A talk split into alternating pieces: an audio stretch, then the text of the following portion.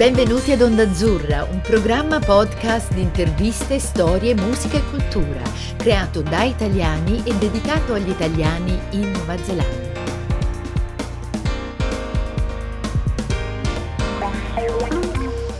Kia ora koto katoa e benvenuti ad Onda Azzurra, la voce degli italiani in Nuova Zelanda.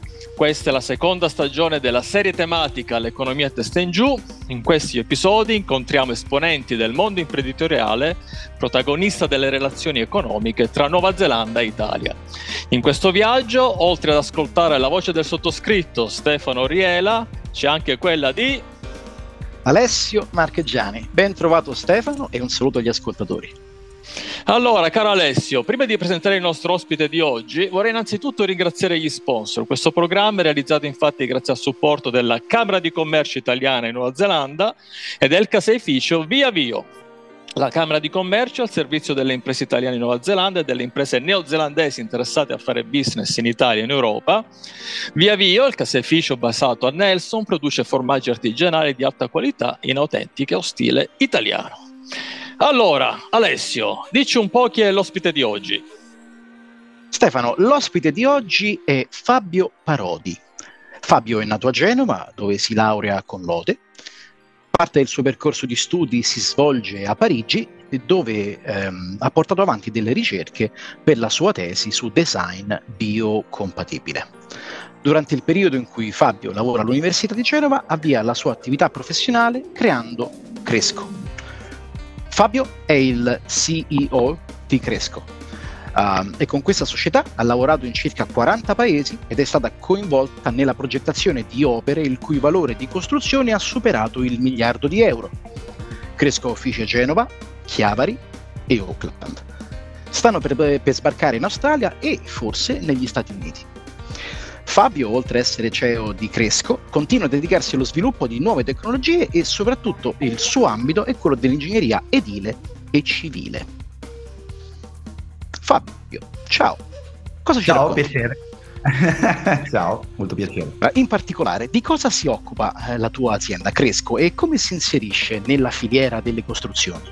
Allora, in Cresco noi ci occupiamo di ingegneria strutturale, vale a dire ci occupiamo di rendere possibile eh, a livello costruttivo ciò che gli architetti talvolta pensano con un po' troppa fantasia, ma eh, per lo più eh, ci occupiamo appunto di eh, convertire in, eh, in costruzione un, un pensiero architettonico ci occupiamo sia dal punto di vista, diciamo, di, sia sul fronte eh, di ingegneria, sia sul fronte più convenzionale, vale a dire la progettazione di, di, di strutture con le tecniche che sono correnti, eh, sia nell'introduzione di tecnologie nuove che possano in qualche modo migliorare sia la qualità del costruito, sia l'economicità, appunto la, la, la, la convenienza del costruire.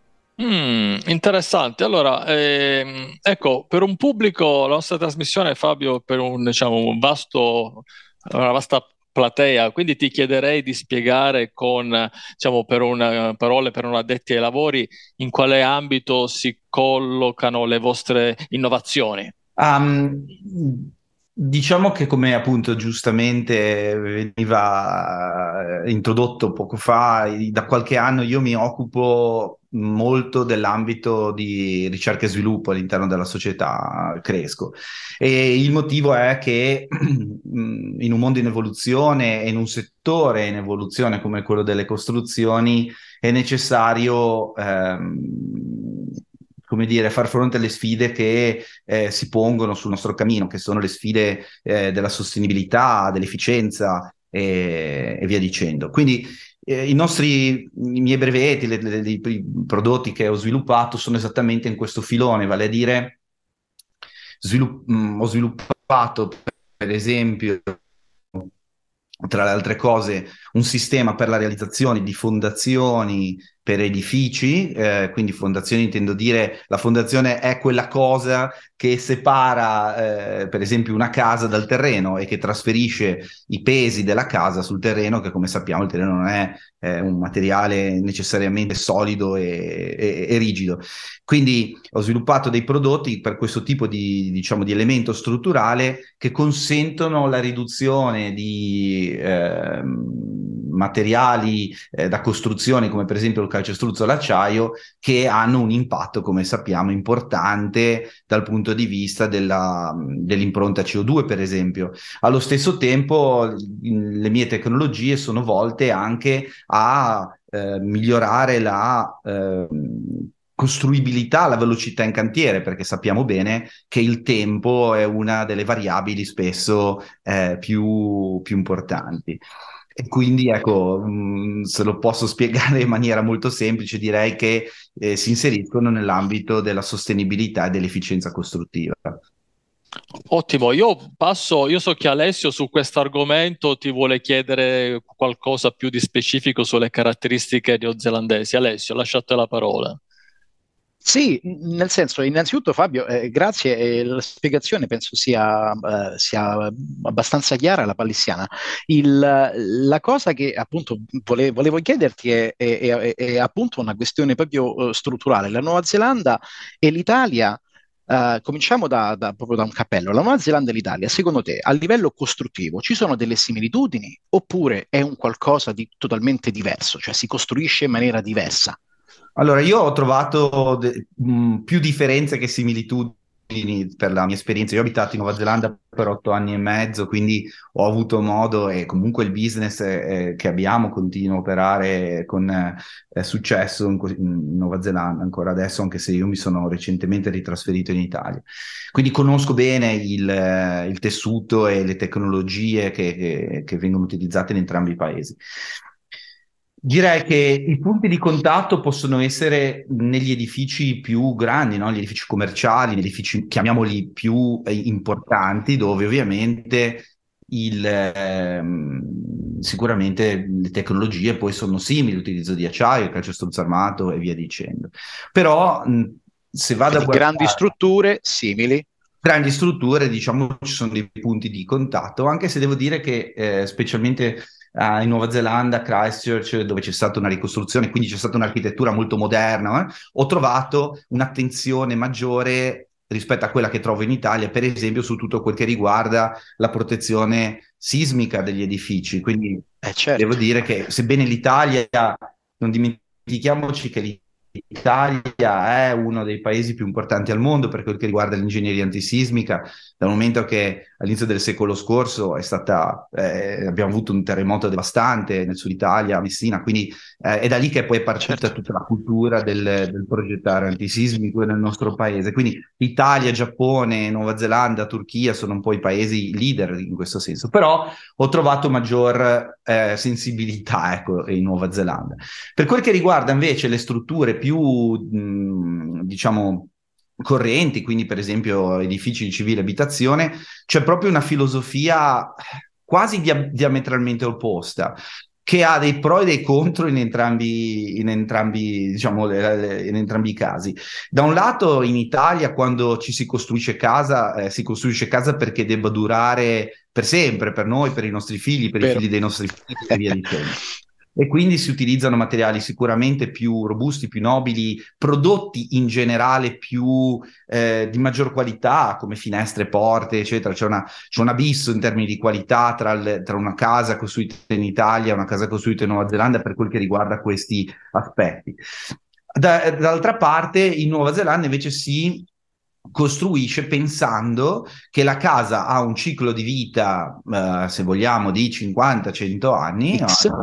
Esatto, diciamo più contenuto e quindi si cerca di um, minimizzare i costi di costruzione, ma non è solamente un fatto di risparmio, l'aspetto filosofico che è un po' simile più a quello giapponese è che è corretto e giusto pensare che una casa abbia una, una, un, diciamo, una vita utile limitata perché la tecnologia evolverà e quindi fra 50 anni ci sarà eh, qualcosa di meglio di disponibile. No? Quindi è proprio un approccio diverso.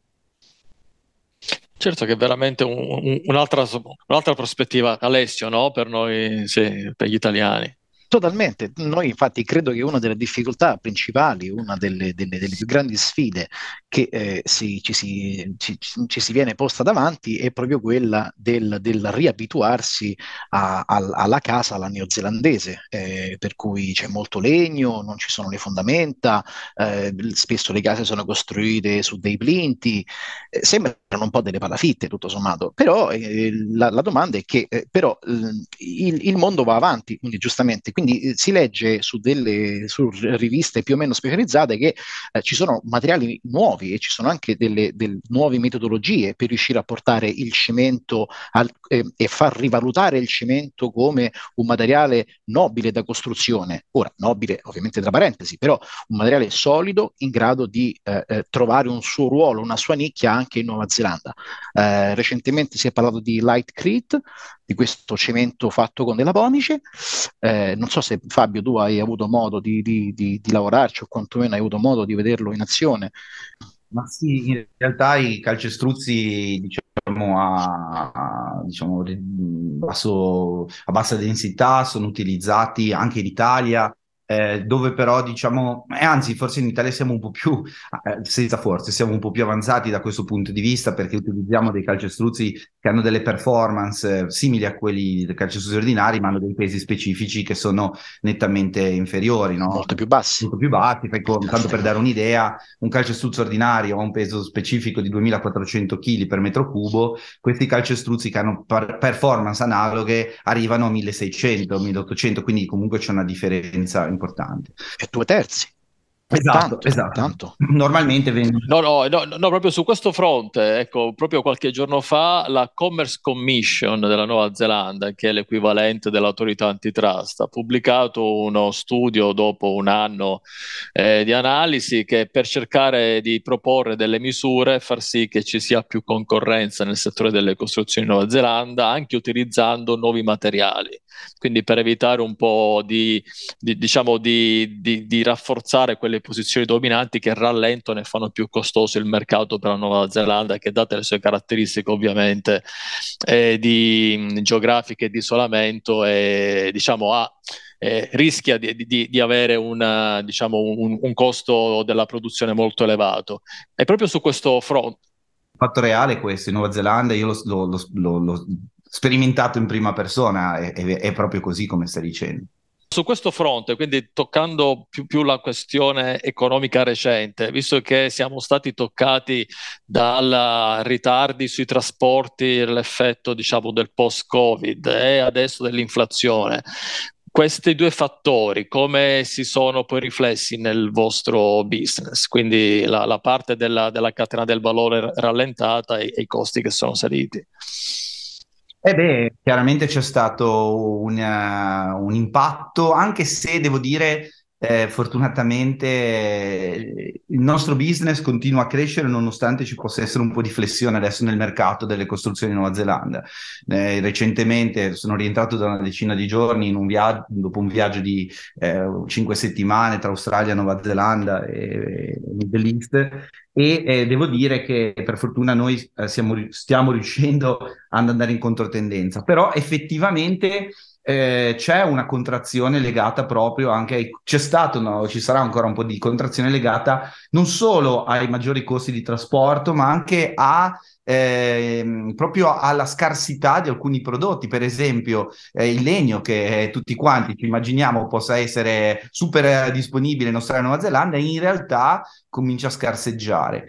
E, ehm, Forse uno dei motivi per cui noi siamo un po' in controtendenza è perché da un lato eh, il calcestruzzo in realtà, mh, sebbene abbia, come dicevo prima, un'impronta eh, di sostenibilità eh, non trascurabile, è comunque un materiale ancora più disponibile rispetto ad altri ed è un materiale che si presta a, diciamo molto flessibile in, in, per tante applicazioni, per esempio le fondazioni o adesso il 3D printing, vedrete che nei prossimi anni ci sarà un, un boom delle stampe, delle case stampate in 3D e i nostri prodotti diciamo hanno forse retto meglio all'onda d'urto dei trasporti perché eh, per esempio mia, il mio sistema di fondazioni utilizza dei casseri diciamo, dei, dei, degli elementi che alleggeriscono il calcestruzzo, creano dei vuoti all'interno del calcestruzzo che sono realizzati in plastica riciclata e che sono impilabili. Quindi diciamo che in un container si può trasportare una quantità enorme di questi prodotti, quindi diciamo che il, il trasporto ha avuto un peso meno,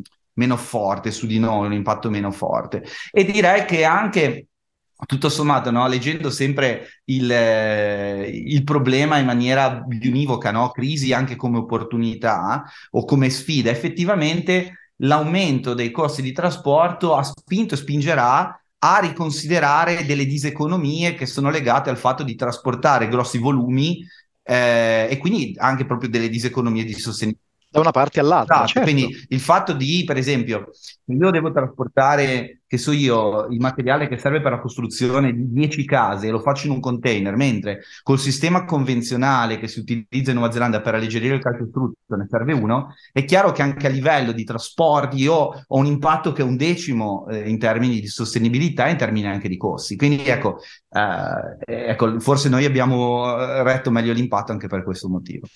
Quindi spedite meno, spedite meglio, fondamentalmente. Esatto, esatto. Co- consumiamo meno spazio sia in trasporto sia in cantiere perché immaginatevi che per esempio quando si costruisce una casa, adesso rimaniamo nel residenziale per un momento, quando si costruisce una casa e in Nuova Zelanda normalmente utilizzano dei blocchi di polistirolo per ridurre la quantità di calcestruzzo e quindi per renderla più economica anche, ehm, col sistema convenzionale occorre, ehm, occorre diciamo così, contenere no? e mantenere fermo, tra l'altro perché il polistirolo tende a volare via con dei, dei, dei, problemi non da poco, una quantità appunto grossa più o meno come un container da 40 piedi.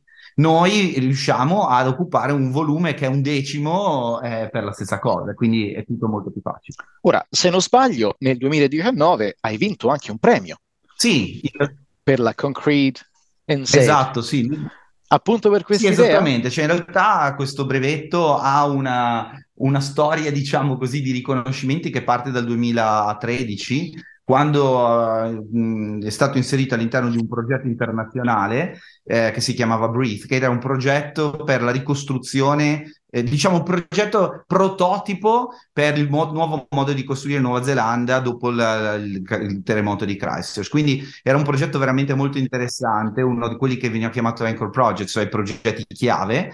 E eh, noi, pur partecipando con un numero di applicazioni altissimo no? nel mondo, boh, ci saranno state un migliaio probabilmente di, di, diverse società o studi che hanno partecipato, lo abbiamo vinto insieme a uno studio di Roma che si chiama Anselmi Attiani e eh, questa tecnologia era già parte di quel, di quel concorso. Dopodiché eh, abbiamo cominciato effettivamente a utilizzarlo, diventando in Nuova Zelanda la, diciamo, la tecnologia leader per quel che riguarda questo ambito, che è un ambito di nicchia, ma pur, pur sempre un ambito residenziale comunque. Resi- sì, per lo, per lo, anche commerciale, però per lo più residenziale. E nel 2019 eh, la, l'associazione, diciamo, nazionale eh, del calcestruzzo della Nuova Zelanda ci ha premiato come miglior tecnologia del, diciamo, della Nuova Zelanda in questo settore, che tra l'altro, devo dire, è qualcosa che forse ha una, una doppia eh, valenza, diciamo, una un, doppia soddisfazione per, perché la nostra tecnologia è volta a ridurre l'utilizzo di calcestruzzo, quindi venire premiato dalla società che viceversa ne promuove l'utilizzo, se vogliamo, però effettivamente per loro è un punto di forza il fatto che il calcestruzzo diventi un materiale sostenibile, quindi il fatto che quando viene utilizzato in combinazione con degli elementi che lo, ne riducono diciamo, la quantità e um, si possa poi vendere come, come sistema eh, sostenibile è un punto di forza piuttosto che un punto di debolezza. Ecco. È, è, anche più eco-friendly, è anche più, più ecocompatibile paradossalmente, cioè l'idea di promuovere appunto il, il, cemento, il calcestruzzo come un materiale da costruzione che può essere diffuso eh, più facilmente in quanto è, è più, è, mh, è più disponibile e, e se ne usa di meno con lo stesso risultato è in effetti un, un, un, un avanzamento tecnologico importante, un'innovazione che permette comunque di, di, di, costruire meglio con un impatto ambientale più basso senza utilizzare poi il polistirolo che tende comunque a, a, a frazionarsi e ce lo troviamo da, dappertutto. Poi è molto difficile che il, l'ambiente riesca poi a smaltire il polistirolo come, come agente inquinante in maniera aggiuntiva. Assolutamente sì, assolutamente. Questo è proprio, hai toccato il punto mh, mm, cruciale della questione, perché rimanendo appunto nella, adesso stiamo parlando di un aspetto specifico del costruire, ma eh, ecco, forse ruota un po' attorno, le mie tecnologie a questo, ruotano attorno a questo aspetto, quindi ci, mm, ci può stare. Diciamo che per costruire le fondazioni di un edificio residenziale, le opzioni sono o, come dicevi tu, creare una sorta di palafitta, eh, parlando di questi edifici in legno in Nuova Zelanda, quindi de- degli elementi di legno che si conficcano in qualche modo nel terreno terreno e sostengono un impalcato di legno, che però questo è un metodo abbastanza desueto perché ha tutte delle implicazioni negative sull'isolamento termico, sull'umidità, per esempio io non posso avere un garage che va su un impalcato di legno, quindi oggi le case invece vogliono avere un garage, in Nuova Zelanda specialmente un garage che è attiguo no, alla parte abitativa. Oppure se si toglie il legno a livello di fondazione, che è un po' una forzatura, il calcestruzzo lo si può usare o gettando una maggior quantità di calcestruzzo sul terreno, con eh, appunto le implicazioni che giustamente dicevi, o utilizzando il polistirolo come elemento diciamo di alleggerimento che però ha degli impatti mm, mostruosi dal punto di vista ambientale sia a livello di produzione che di trasporto che di inquinamento durante la fase di costruzione perché vengono tagliati questi mh, questi blocchi di polistirolo liberando delle particelle che poi finiscono inevitabilmente nei corsi d'acqua e alla fine del ciclo di vita quando verrà demolita prima o poi questa fondazione perché sarà impossibile in qualche modo evitare la dispersione di una quantità enorme di polistirolo. Il nostro sistema di plastica invece parte da un tanto da una plastica riciclata data, riduce il trasporto, i costi di trasporto e infine un domani quando dovesse essere demolita la fondazione, teoricamente se uno lo vuole può ancora recuperare la plastica, riciclarla e continuare all'infinito. Sì, no, mi sembra uh, questo racconto appunto noi che conosciamo, cioè chi conosce Nuova Zelanda che sa diciamo com'è eh, orientata a, a, a, alcune tematiche ambientali, appunto s- sentire poi questa storia del polistirolo come viene utilizzato. Io pensavo che il polistirolo ci fosse una maniera per smaltirlo, per, per riutilizzarlo, ma evidentemente non siamo lì ancora. E infatti avevo pensato a, alla domanda perché eh, sul fatto che sia Unione Europea che Nuova Zelanda sono fortemente eh, diciamo, schierati i, su politiche per contrastare il cambiamento climatico. E da quello che ci hai detto tu Fabio il, cioè il vostro prodotto già va in quella direzione perché utilizza plastica riciclata e comunque si può sempre riciclare Ecco, su questo fronte c'è qualche altro passo che state facendo su, per avere tecnologie più green? Passami il termine. Sì, sì, assolutamente sì. Diciamo che ehm, noi siamo, come dicevo all'inizio no, della mia intervista, noi siamo prima di tutto uno studio di ingegneria e quindi non siamo dei produttori eh, di eh, elementi di plastica. Quindi noi partiamo dall'ingegnerizzazione, dal concetto no, del, della scienza che sta dietro poi al prodotto. E quindi eh, ci stiamo muovendo, ci muoviamo già, in realtà no, è, non è una cosa nel futuro, ma è una cosa già nel presente, ehm, con tutto quello che è il corredo al prodotto in termini di ehm, in termini tecnologici, quindi abbiamo sviluppato dei software, eh, gli elementi finiti che sono proprietari. Eh, questi software permettono di ottimizzare la fondazione, quindi ridurre ulteriormente, cioè o- proprio a- andare a ridurre al minimo gli sprechi del materiale, ma allo stesso tempo ci permette di fare delle analisi termiche per quel che riguarda le dispersioni di calore che avvengono attraverso la fondazione, in modo da individuare le configurazioni di isolamento che nuovamente sono ottimizzate, quindi ridurre al minimo, eh, perché pur, mh, è una cosa che t- non, non, si, non, si, percepisce senza esserci dentro, ma talvolta eh, utilizzare eh, dell'isolamento in maniera eh, non, lasciami dire, non corretta, nel senso non ottimizzata, porta a degli sprechi punto e basta. Cioè, se io prendo per esempio una fondazione e decido di isolarla mettendo che su uno strato di materiale isolante al di sotto o al di sopra della fondazione e ne metto molto, ma dimentico di isolare il perimetro della fondazione con un elemento di confinamento, allora ho sprecato, oltre un certo spessore di isolamento, comincia a essere del tutto inutile perché il calore passa al bordo. Quindi noi con questo software permettiamo di fare un'analisi bilanciata di quelle che sono le, le aree da isolare e eh, vi do uno, uno, piccolo scoop, a partire da, da, da gennaio noi eh, porteremo sul mercato un, un, prodotto per isolamento del perimetro della fondazione che è direi molto, molto valido perché ha tutta una serie di vantaggi in termini costruttivi e di risultati poi appunto di, di risparmio energetico. Wow!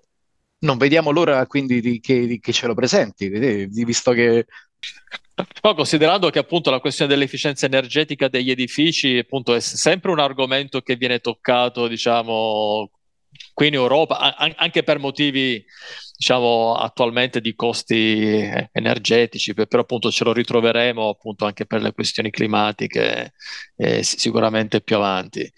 Eh, io l'ultima domanda prima di chiudere, Alessio, per, permettimi perché Fabio ci ha descritto il suo, la, diciamo, il range internazionale del business di, di Cresco. E, e quello che, vi, che ti volevo chiedere cioè, data la vostra esperienza, avete diciamo una, un ranking informale in, eh, per, per, capire in quali paesi è più facile fare il vostro business rispetto ad altri, cioè con, confrontando diversi paesi in cui siete stati, eh, dov'è più facile fare il, il vostro tipo di lavoro? Allora, dal punto di, eh, diciamo, dal punto di vista tecnico direi che non c'è una grossa differenza, nel senso che eh, se parlo di pura ingegneria eh, non, non è uguale. Dal punto di vista business invece ci sono delle differenze marcate. Fare business in Nuova Zelanda, in Australia è assai più facile che farlo in Italia, eh, per tutta una serie di problematiche, cioè non, in Italia veramente siamo soffocati dalla burocrazia, dalla complessità di portare... Tanto andiamo nel, nel, nell'esempio pratico perché se no sono quelle cose che ci sentiamo sempre dire non capiamo, no? In Italia la mia società ha bisogno di una persona full time per quel che riguarda l'amministrazione, no? la gestione di tutta la documentazione, fatturazioni, fatturazioni elettroniche, tutta una roba di, di diciamo, eh, di, di, di gestione. La stessa, diciamo che per anni, adesso abbiamo una persona in più ovviamente, ma per anni questa stessa persona da remoto, dall'Italia, faceva tutto quello che serviva per la Nuova Zelanda in una piccola frazione del tempo. Eh, in, in, Nuova Zelanda, voglio aprire una società, vado dal commercialista, me la apre, e voglio entrare un nuovo socio, vado dal commercialista e fa un passaggio online e lo fa. Quindi diciamo che c'è tutta una facilità maggiore eh, da questo punto di vista. Ci sono comunque anche in Nuova Zelanda delle difficoltà perché comunque è un, è un, è un ambiente dove contano molto le relazioni, dove eh, diciamo c'è un po' la percezione che l'imprenditore arrivi per fare il colpo e per scappare, quindi loro ah, sicuramente vogliono vedere uno che metta una solidità e una presenza di lungo periodo. Eh, ancora diverso, per esempio, ho visto essere il business, per esempio, negli Stati Uniti. Noi la nostra tecnologia eh, nel 2023 sarà lanciata anche negli States, abbiamo appena chiuso un contratto di licenza con eh, un player importante negli Stati Uniti e lì è ancora diverso, nel senso che lì cioè, è molto, mm, come dire, è tutto molto legato alla l'appetibilità no, del business e quindi le decisioni vengono prese in maniera molto veloce eh, e ci sono delle disponibilità economiche diverse, nel senso che gli investimenti lì sono, uh, sono veramente molto più grandi e, e quindi diciamo che ogni, ogni, paese ha le sue difficoltà. L'Italia sicuramente è un paese che non premia il, ehm, diciamo, l'imprenditorialità, eh, è molto difficile fare business. Tanto per dire, io le mie tecnologie in Italia non le, non le distribuisco e la mia ingegneria di Cresco, come dicevate prima, abbiamo lavorato in 40 paesi, quindi capite che guardiamo all'estero per poter, eh, per poter avere successo. Ecco.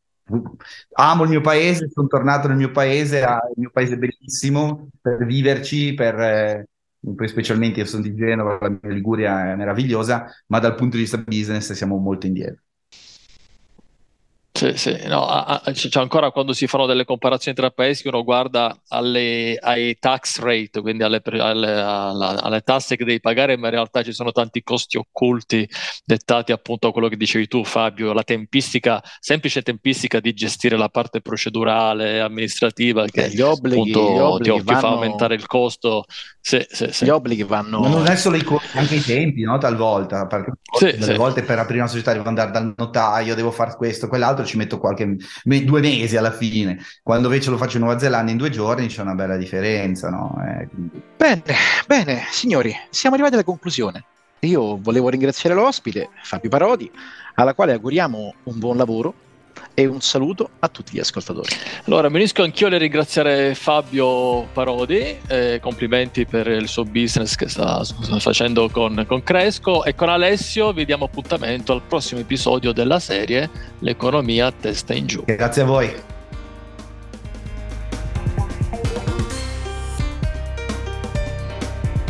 Avete ascoltato Onda Azzurra, la voce degli italiani in Nuova Zelanda. Vi ricordiamo che potete trovare tutti gli episodi sul sito ondazzurra.podbean.com e su Spotify, Apple Podcast, Google Podcast o sulle vostre piattaforme preferite.